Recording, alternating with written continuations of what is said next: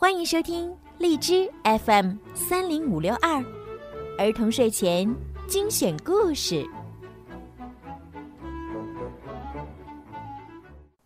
亲爱的小朋友们、大朋友们，你们好！我是你们的好朋友小鱼姐姐。今天呢，小鱼姐姐要继续给大家讲米小圈的故事。从今天开始呀，每个星期五和星期六，小鱼姐姐都会更新米小圈的故事。那么，如果想要提前收听的话呢，记得在荔枝里面购买小鱼姐姐的粉丝会员，就可以提前收听了。好啦，现在就让我们一起来听今天的米小圈儿。米小圈儿上学记之漂亮的莫老师。九月二号，星期二。妈妈，我的同桌李黎真是太不够意思了。今天魏老师叫我站起来回答问题，这么难的题我哪里会呀？谁知李黎把手举得高高的，就是不肯把答案告诉我。结果我像傻子一样站在那里，李黎却得到了表扬。这有什么呀？下次他不会时我也举手，就是不告诉他。可是连李黎都不会的题。我能回答出来吗？我很怀疑。老妈说，同桌之间应该互相帮助。可是李黎就喜欢看我的笑话。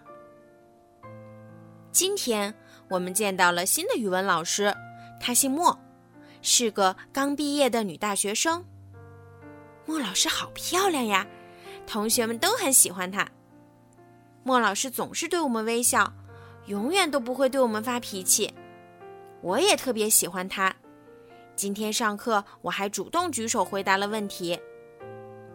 一堂语文课下来，我一共举手二十次，站起来回答了五个问题。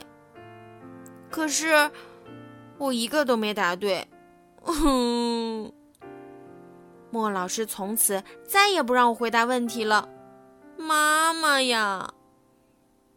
今天语文课的最后五分钟，莫老师别出心裁地要求大家一起来一个故事接龙，一个同学讲一段，下一个同学要接着讲。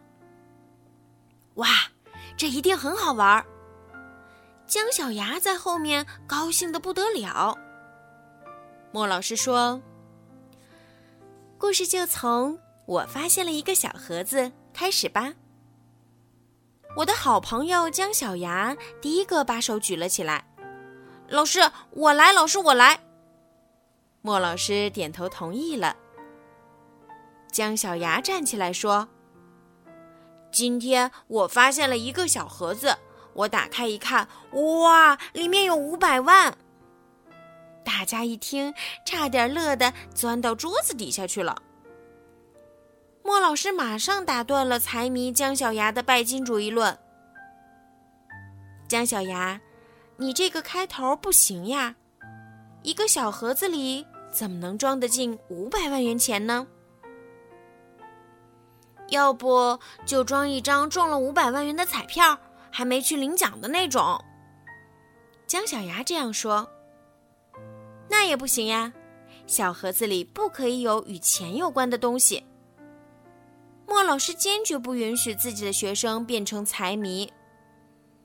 姜小牙想了想，说：“嗯，那好吧。今天我走在放学的路上，突然发现了一个小盒子。咦，这个小盒子好漂亮，是谁把它丢在这儿的呢？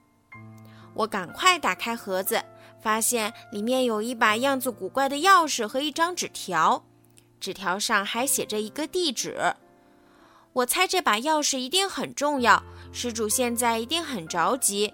我按照纸条上的地址来到一座山上，失主叔叔看到我把小盒子给他送回来，高兴的都快哭了。叔叔问我叫什么名字，我说我姜小牙助人为乐，是从来不留名的。我刚要走，却被失主叔叔拉住了。他把我带到一个石壁前，把钥匙插进石壁里，石壁一下子开了。哇，里面居然有一个超级大的宝藏！失主叔叔给了我五百万作为奖励，我拿着钱高高兴兴的回家了。哈哈哈哈哈哈！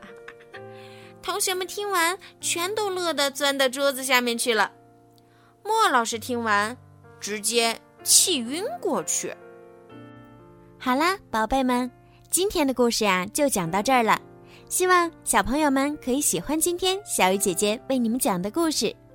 小鱼姐姐呢，希望每一个宝贝今天晚上都可以睡个好觉，做个好梦。另外呀，小鱼姐姐最近呢在参加荔枝 APP 举办的回声计划活动，所以呢需要小朋友们的大力支持哦。希望小朋友们呀在荔枝 APP 当中多多的为小鱼姐姐转发、评论、点赞、打赏，谢谢宝贝们的支持。好啦，孩子们，赶快行动吧，晚安。